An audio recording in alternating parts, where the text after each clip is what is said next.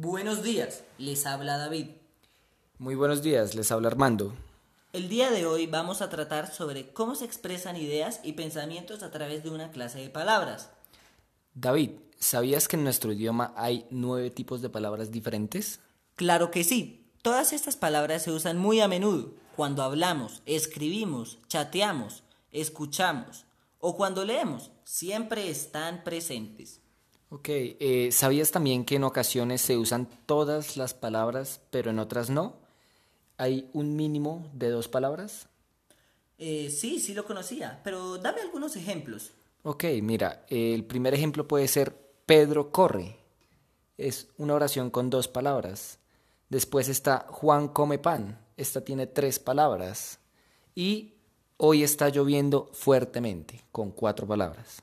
Gracias por la aclaración, Armando.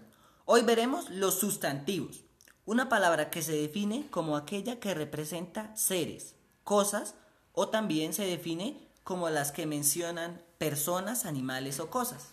Ok, eh, ¿te gustaría de pronto saber algunos ejemplos de estos sustantivos? Eh, sí.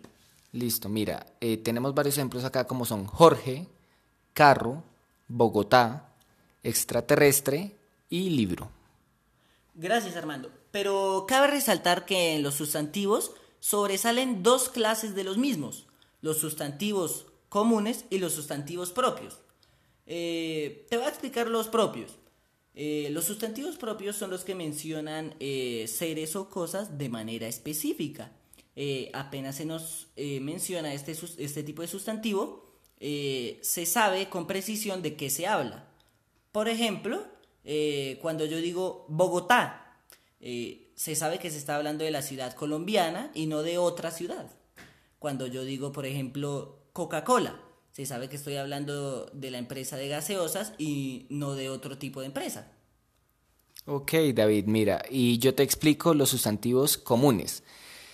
Eh, estos sustantivos cumplen el mismo papel, la diferencia es que no te nombran con precisión a qué nos referimos, sino de una manera general, es decir, si yo digo perro, estoy hablando en general de los perros, no específicamente de uno.